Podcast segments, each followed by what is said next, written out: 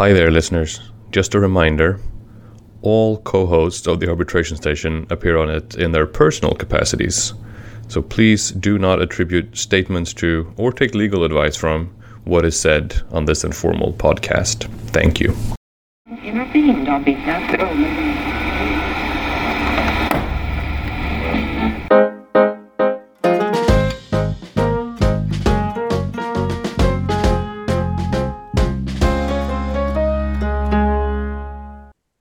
Hello and welcome back to the arbitration station. My name is Brian Kotick. And I'm Saadia Fati. Ah, she's back, everyone. She's back in our ears.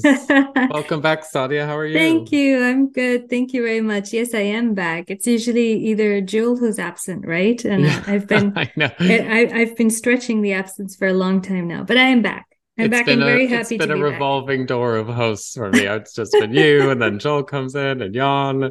But uh, happy to have whoever is on the other side of this line. So, welcome back, and we're entering into the Christmas season. Christmas Exactly. parties galore. Um, exactly. So I'm right in time, just before the another another break. yeah, exactly. That's Here the to way to do it. here yeah. to celebrate. Unfortunately, we don't have an episode today about gifts, Christmas gifts, which uh, we we do every year. which we do every year. And maybe we'll think of some in, in a later episode. But today we have our typical substantive topic and happy fun time topic. And our substantive topic I will lead. And it's about, we're a bit late to the game, but better late than ever. But it's a UK Supreme Court judgment um, on litigation funding agreements. And it has significant ramifications for UK litigation funders, but also law firms based in the UK or or yeah, based in the UK or even abroad that uh, that have third party funding that may be impacted by this judgment. And so it's some have called it shockwaves, but I think um, there's actually some new developments that we'll be discussing that it may limit the impact of this case, or at least just provide people with guidance on how to structure their uh, their funding arrangements. Um, so that is the substantive topic today. And for happy fun time topic, speaking of absences, we'll be talking about extensions. Yes, we all love. Those, don't we? The last minute, like, I just need a one more day or one more week. we love it this when we request it, and we Yeah. hate it when they're requested. Exactly. That's very true. So we're going to be talking about this uh, happy occurrence Yeah, For- exactly. for at least one of the parties. Yeah, that Right. occurs very often. Well, welcome back, and without further ado, let's jump in. Let's go.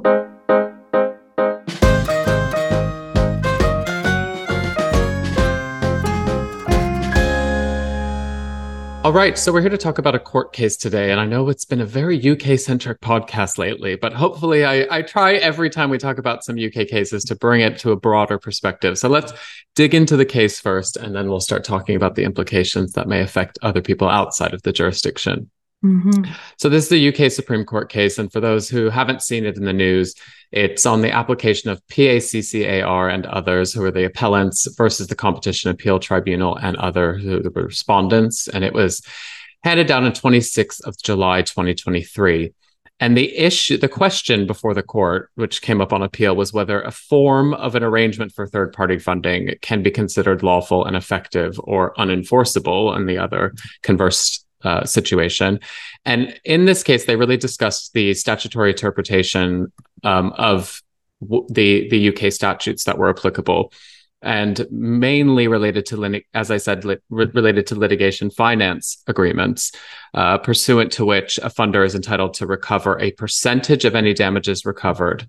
Um, so these litigation finance agreements are, according to the agreements, that depending on the amount of damages recovered, the litigation funder would be getting a percentage of that, which sounds pretty normal um, in the context.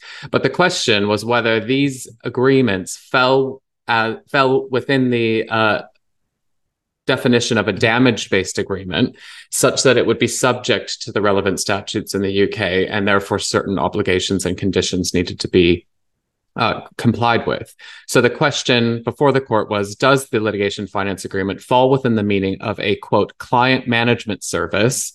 And whether it also falls under it, which is from Section 58AA of the uh, Court and Legal Services Act, and whether it was also the provision of legal services and assistance under Section 4.1 of the Compensation Act of 2006.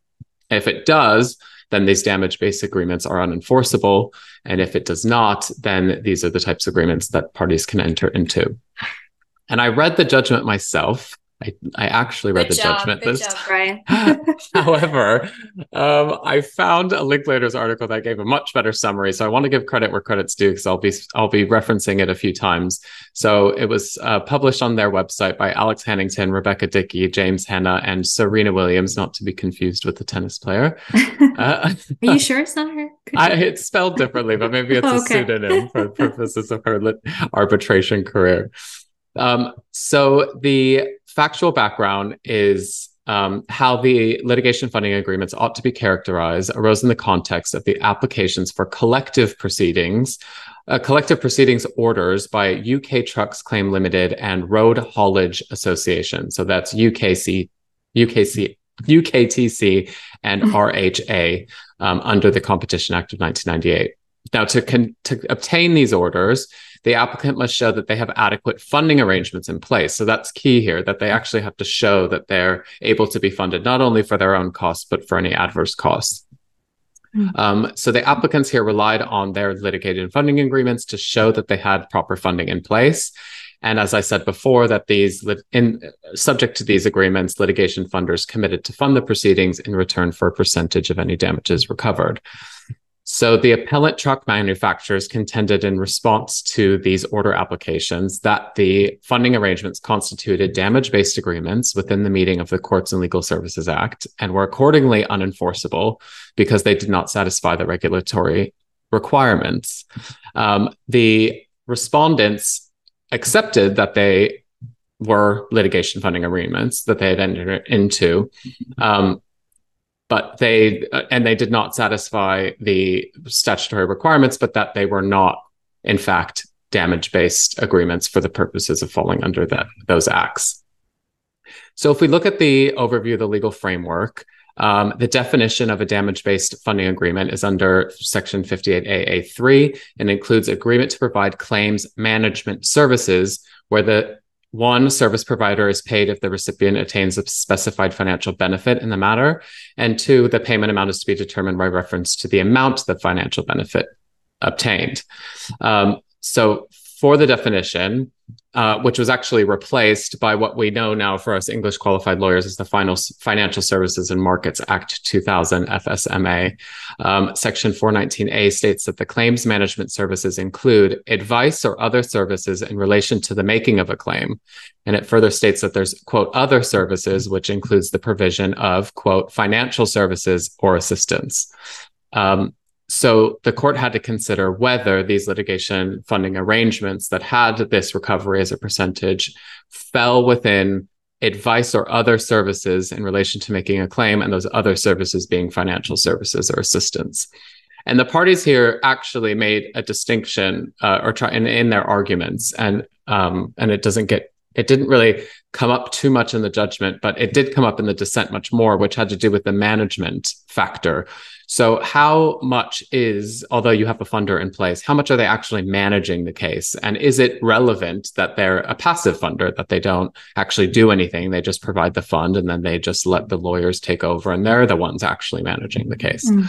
Um, but anyway, in uh, so in the if we go through the judgment itself, the questions of appeal turned on whether quote claims management services should be interpreted to include the provision of litigation funding. And the Supreme Court decided that it should.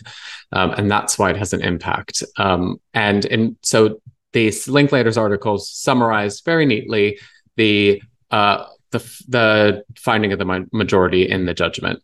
So, first, that they said that the language of the Competition Act of 2006 was wide and did not tie to any concept of active management.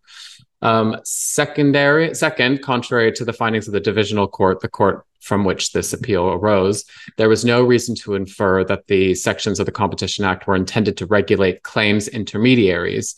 The scheme of the relevant part of the act was to regulate activities and not persons of a particular description.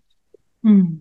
Uh, third, the presence of Section 58B of the Court and Legal Services Act on the statute book was not a reason to depart from interpreting the Co- Competition Act in accordance with its natural meaning. And there was no reason why statutory powers contained in different enactments should be regarded as mutually exclusive.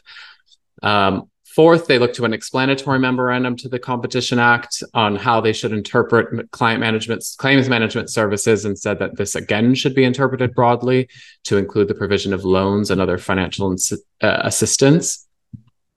Then there was a discussion on whether any few uh, litigation uh, legislation that came after these acts could be used to interpret um, and they and the court found that that could not color the meaning defined in the previous legislation um, because it was legislated afterwards.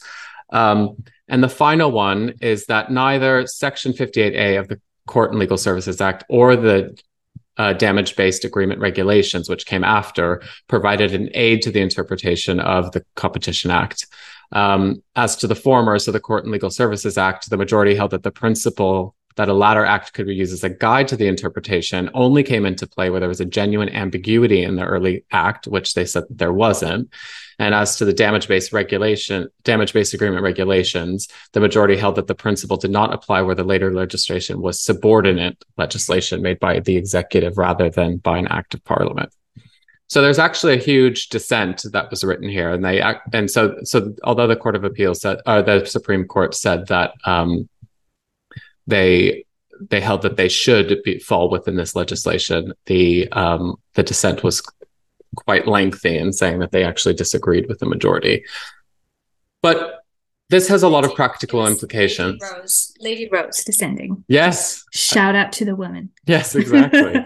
um, and I, and what they talked about there, which was interesting, is this public policy consideration. So historically, the UK was quite had quite stringent controls over. Mm uh, litigation finance. And that was because there was concerns with these consumers not getting the benefit of their award. And there was a lot of, it wasn't regulated at all. So there was a, lo- a lot of skepticism on these types of agreements. But then the, the court, both in the majority and the dissent, went through the development of the the legislation and said, actually, because we have these statutes in place, we're already addressing the public policy considerations. And actually, there's a new public policy consideration, which is access to justice.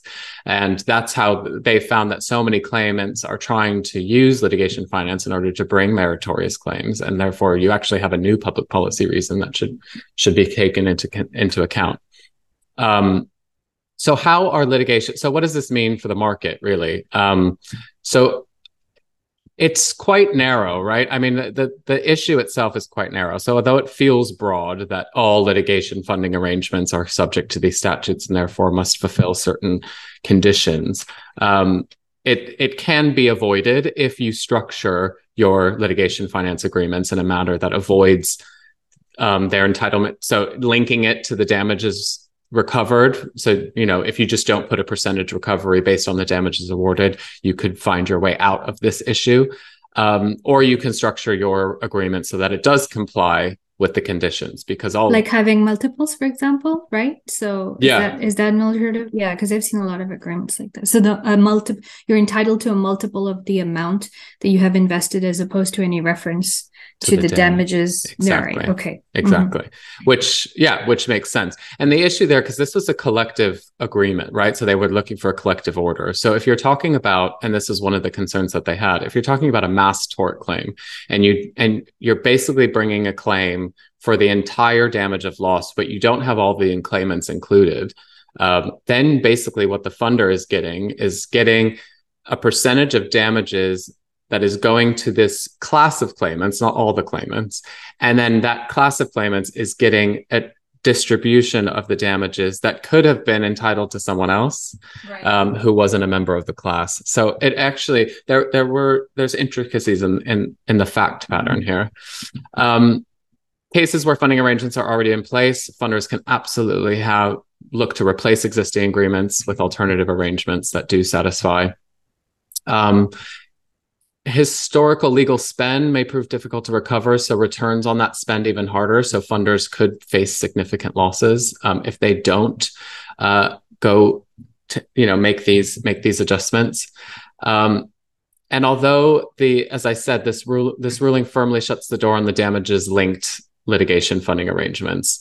It is unclear how these this competition tribunal will deal with cases uh, which are certified on the strengths of the LFAs and how and that have now been rendered unenforceable and whether this will just be will it be construed narrowly to only affect these agreements or will these public policy considerations and statutory interpretations come and and affect other arrangements as well that's something that we we really don't know um, as I said, there is a development that I saw online and doing my own research mm-hmm. um, in November 20th. So that's now, I'm now making this more relevant yeah. since this was in July. A couple of weeks ago, then, yeah. A couple mm. of weeks ago. The government has put forward an amendment to a the Digital Markets Competition and Consumer Bill where it's going to expressly include language that says that damage based agreements are only unenforceable in opt out collective proceedings before competition appeals tribunals if the provider, uh,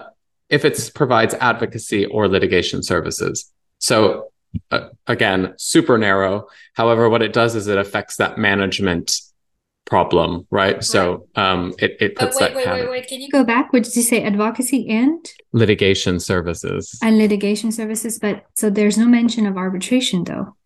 No, correct. because that's that's the million dollar question. I think. I mean, it's I think it's it's uh, it's very dangerous to assume mm. that it doesn't apply to arbitration, but it's a valid question. Yeah, yeah. I mean, is there an opt? Does it is it only before you know, in litigation proceedings before the English courts, or does it also apply to English seated arbitration or or any other arbitration um, where the contract is governed by English law?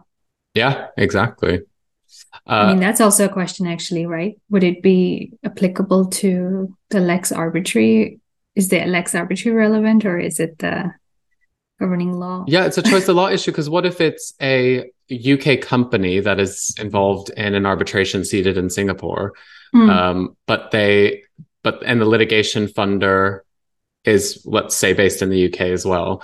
Mm. So will that litigation funding agreement be subject to this, or is it only to do? I I don't know. Yeah, a lot of a lot of questions. Do you think that that's going to deter uh, funding agreements to be subject to English law or, you know, to be under the supervision of English courts and go somewhere else? Uh, I, I think what they're, I, honestly, I, I think it's so, the facts are so narrow that I don't mm. think that it would affect our business per se, but these okay. mass tort claims perhaps. Mm. Um, but I don't. But there are mass claims in arbitration yeah. too, right? Yeah. and, right. Ar- and funding is getting it's becoming I, I i don't know. Can i dare say it's becoming the norm? I don't know. Of course not. Not in like you know it depends on the amount and the type of case but it's getting a lot of traction in our world. Yeah. Um, I, I think I, the damage based question is something that is easily avoidable. Yeah, yeah i think you're right. Yeah. It's just that it's true that when it came out during the summer there was this kind of anxiety amongst all of mm. um arbitration practitioners i think right yeah because say if you have a an existing agreement that's in place and then maybe funders are the funders are more anxious i suppose than mm. the ones who got the money because the ones who got the money now can maybe i don't want to give ideas but resist enforcement yeah, oh, yeah. Uh, because they've already got the money they've got their proceeding and now you know, is the question of enforceability. Mm. Yeah, it, it's a bit hairy. And I think that's why people were saying it sent shockwaves because of the uncertainty on mm, how far this mm. would stretch. Um, and, and who would seek it to be unenforceable, really. I mean, if if even if you're on the other side, you would want if if the purpose of litigation finance, particularly in this case, was to prove that you'd be able to pay the adverse costs of the other party, because this was right. just a preliminary ruling, so we didn't even get to the merits of the case. Um, if if the whole purpose is to give you security that they're going to be able to pay your adverse costs, you wouldn't really raise an issue on the enforceability of that agreement. That's true. Or well, I true. guess unless you're trying to cut the legs off of that client and and not have them be able to continue with the case perhaps that's yeah. what the argument is so are do you know if there's like more incentives to seek security for cost then now that you have a if you see a funding arrangement because you could be like yeah that doesn't mean that Yeah. You know how there was this whole debate on what, you know, how security, like asking for security of cost, of course, is you can't, it's not automatically granted if there's a um, third party right. funding, but right. now it's, this adds to kind of the uncertainty of getting money back. Mm. No, definitely. And I think, yeah, because I think ICSID changed their rules about that, didn't they? Saying yeah. for security for costs, if you do have funding in place, it speaks against um, uh, getting a security for costs order. Um, but interesting. We shall see the development. We shall see development. All right, there's our substantive topic. Let's offload. Thank you. Have some. That's very interesting.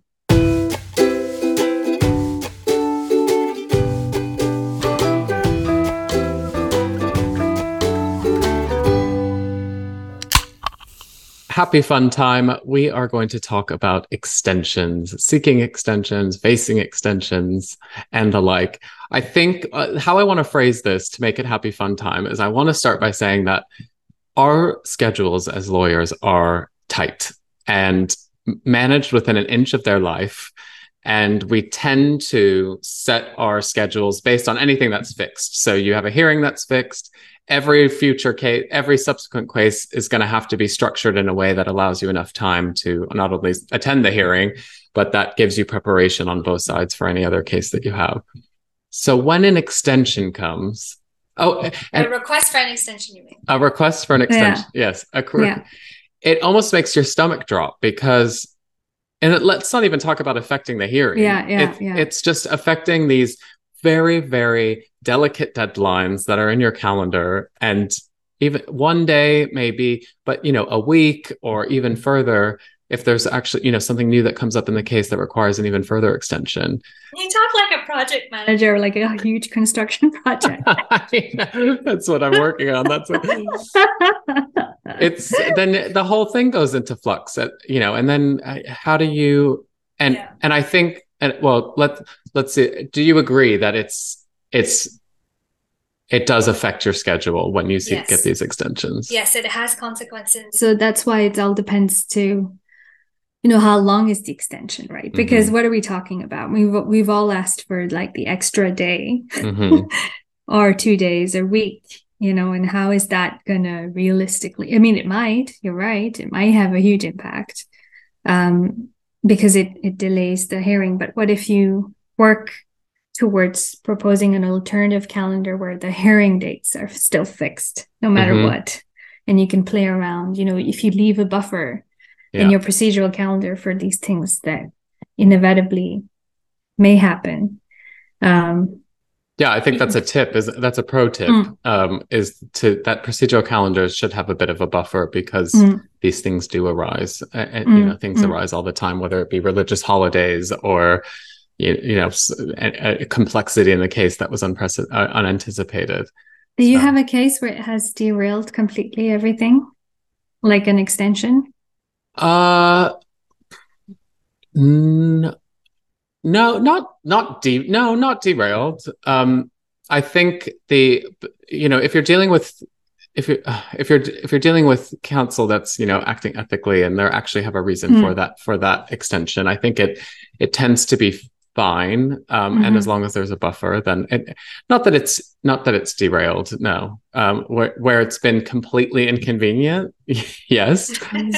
Um, but yes, not, not that it, have you? Have you had any like disaster? Uh, it's it's like you say it's just um, for the client it's very um, it's a source of a lot of anxiety. Mm. uh, because uh, especially when you're you know you it's it's money at the end of the day. Right. So the longer the case runs the longer it it, it it's just going to cost more inevitably to the claimant. Yeah and, uh, it's not like we stop working while the other side is finishing there you know? True. you just got to get ready and then you need to organize reorganize exactly like you say your schedule uh, and, and, your schedule is not just the one linked to the arbitration as a lawyer, right? You have other arbitrations going on at the same time, so that could be really inconvenient. Mm. Um, so yeah, there's been there's been cases where we have been uh, very um, how to, uh, in English, like in French, confraternel, which is like your you're uh, you with the other side's lawyers where you oh yeah. you have you have like a bilateral conversation and, right. and and you know they're very honest and they're just like hey we're we just really need this extra week or, or can you please? And then you're like yeah sure you know we can if we get an extra week off. Exactly. obviously then it's fine. You make it work and it's fine. And then you can explain to the client that it's not gonna you know derail or cost too much or cost anything in addition or whatever um, but then there are other cases as you point out where it's it's almost a guerrilla tactic mm. especially if it's so close to the deadline um, or if it's a very long extension. Yeah, that was my next question. How far in advance is a reasonable time to request an extension? Obviously, it's when the circumstances arise, but if you're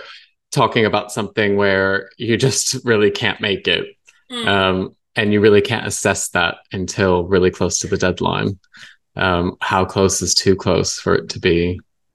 And how much? I, I mean, objectively, you should be able to ask for it beforehand, but I can't say this with a straight face. How mm. many times have I asked for an extension last minute, literally? Yeah. Because you realize at the last minute you're not going to be able to make it to file because the client hasn't responded in time. Or That's, yeah. You, and you just need that. But it's always this whole discussion that I have with some colleagues where they're like, it's always that extra day. You know, it's like when you're due. You I just had one more day. Due. Yeah, it's just if I had one more hour, one more day, one more. um, and and the thing is, you should try to make it. But sometimes, it, mo- most most of the times when we ask for extension, it's just outside of our control, right? Mm-hmm. Just for a reason. I mean, what is the craziest reason that you have seen advanced by an opposite party, if you may talk about it, mm-hmm. asking for an extension that you thought was completely unreasonable? Uh, I, I wouldn't say I wouldn't say unreasonable, but I, I would say it was unreasonable just because they knew of this. So I, I bring up like you know religious holidays where the law oh, firm the law firm wasn't none of them were observant of that religion and we're not even in the jurisdiction where you know the majority of the population observes that jurisdiction how do you know that though uh, I, I don't. Research I don't. to I check accept, if I accept no the one was request. Christian I agree. Muslim. Everyone, show your religious cards now. Yeah, exactly. Um, but I, what I, an example I do want to bring up is an actual, you know, health. Right, that's obviously something mm. that that comes up. But yeah. I had a, I think it was actually on YouTube. So it, it, I think in Vattenfall, you know, there was a discussion on extensions or reasons not to appear as you know and and they said that um, someone said that they they had they had to move the funeral of a relative to file on time and therefore the other side should not have a reason to have an extension mm. um, and i don't you know i don't think that should be the threshold that mm. you know mm. i think you know any these these things are serious and out of your control and people yeah. you know have have obligations and I, I think you just have to be it's karma in the end of the day. Yes. Yes it comes back mm. to you as well. No for sure. I mean i think one one important thing is due process concerns. So mm-hmm. just to make sure that every party gets the same time at the end of the day which inevitably has uh, you know this this spiraling of spiral effect that you were mentioning yeah. on the whole calendar.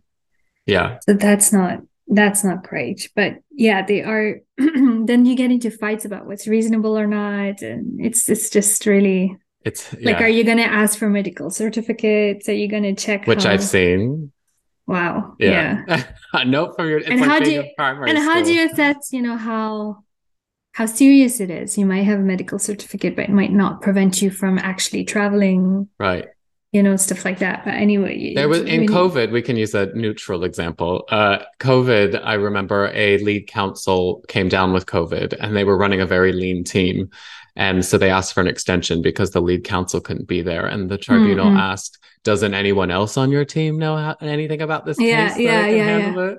Um, well, there was the yeah. You're right. Sorry, sorry to cut you off, but this is actually this rings a bell with a really re- with a recent case. I forgot when it was, but it was the Crescent Petroleum case. Do you remember? Um, if you there was a member of the team um, that got ill and couldn't make it to the hearing, and so they asked for an extension, and that's exactly what the other side.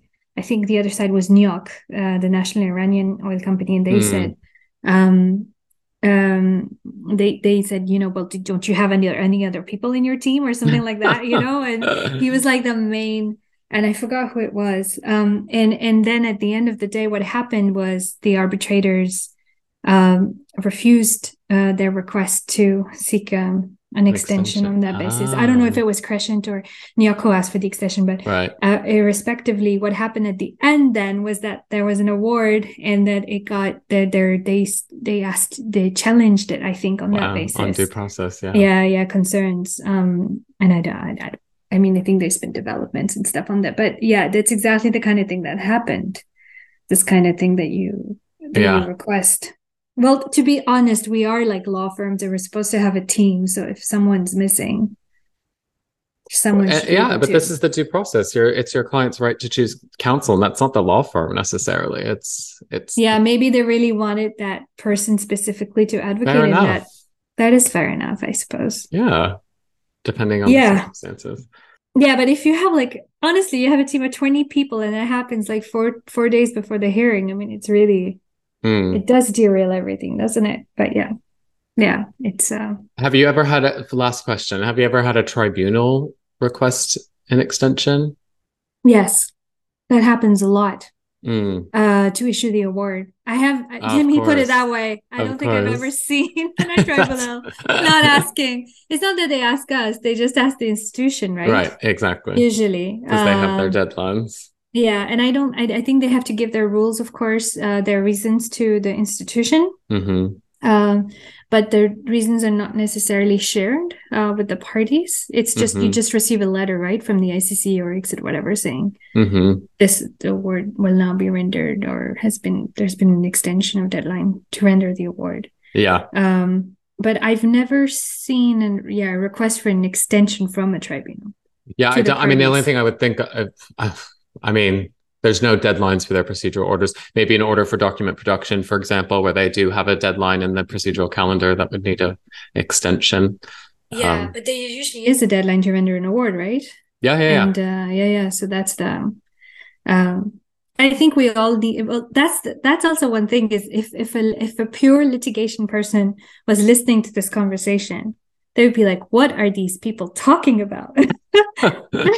what are you in la la land? Like you've got a deadline, you got to respect it. And if you don't meet that deadline, you know, uh, sorry. It. Yeah. That's it. End of story. Move on. Case closed. Struck out. Case dismissed. Yeah. yeah. no, you're I, absolutely right. I remember our my first filing was we were like 10 minutes late and I was like pulling my hmm. hair out. I was yeah. like, we're good, we can't. And everyone's like, it's fine. These things happen in arbitration. I was like, okay. yeah, yeah, yeah, yeah. The same thing happened to me. One of my, well, not my first, but uh, one of the first filings I did when I was in London. So I changed firms. I was a different team altogether. And I was always used to, you know, filing on time, everything, documents. I mean, you know, and, uh, and it was like 5 p.m., I think. And I was like, where are the, where this exhibit? Where's that exhibit? And the team was like, oh no, we it's not right. It's okay. We'll we'll just file it tomorrow or day or Monday. And I was like, no, the deadline yeah. is tonight. and I started having hives and everything. And they were like, uh, there's a rugby game tonight. Like, there's no way. No oh, one's gonna wow. be like sleeping off. And I was like, what? What are these guys talking about? Like, there's a deadline. They're like, oh yeah. So they're gonna struck off our case because we we didn't file like three exhibits. Come on, Saadia. This is our and this is arbitration. And i was like oh my gosh like oh, are these guys for real? And and you know what happened? It was fine. It, it was totally fine. Yeah. They just filed their exhibits when they had finished their rugby game or whatever it was. This is definitely not advocating for people to just no no and lose no, with no. deadlines. Mm, but no, no, i it it's uh it the, the consequences are not the same as in litigation. That's definitely mm. that's definitely yeah. true yeah. All right. Well, thanks. It's so good to have you back on on the air. Well, thank you. I myself asked for multiple extensions to be back to there Brian. So thank you for granting those. there you go. It's karma. It's karma when I need it. All right. Speak soon. Thank you, Brian. Bye. Bye.